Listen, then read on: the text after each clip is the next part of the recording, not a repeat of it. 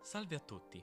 In questo nuovo episodio del podcast ho deciso di parlarvi di uno yokai chiamato Kurodama. Questo termine vuol dire letteralmente sfera nera. Come ci suggerisce il nome, questo mostro è un ammasso di materia nera simile ad una sfera. Vi è mai capitato di svegliarvi soffocando? Probabilmente è stato per colpa di un Kurodama.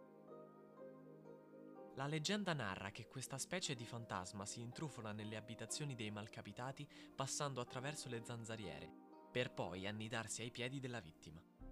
Una volta giunto ai piedi, il Kurodama inizia a muoversi lentamente e inesorabilmente verso la testa, per fare tappa sul petto dello sfortunato.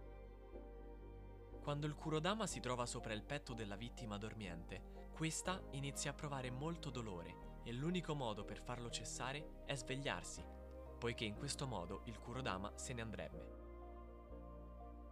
Qualora lo sfortunato non dovesse svegliarsi, il Kurodama continuerebbe a muoversi fino ad arrivare al suo viso e inizierebbe a soffocarlo. A questo punto non c'è via di scampo se non svegliarsi per fare andare via la creatura. Anche se ci si svegliasse, non sarebbe possibile vedere il Kurodama, poiché si dilegua troppo velocemente.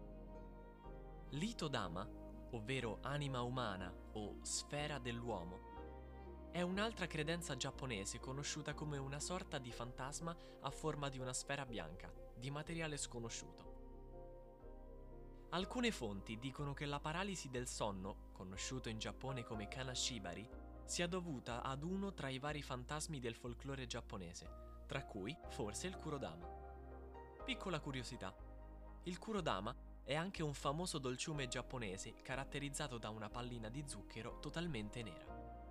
Per questo episodio è tutto. Spero vi sia piaciuto e vi invito a contattarmi su Anchor, Spotify, YouTube, Spreaker, Instagram e Facebook con il nome Mostri e Spettri dal Giappone.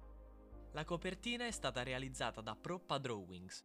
Potete cercarla su Instagram per darle sostegno con le illustrazioni. Vi chiedo di supportare le pagine sui social network e condividerle con i vostri amici. Grazie dell'ascolto. Ci vediamo nel prossimo episodio. Ciao!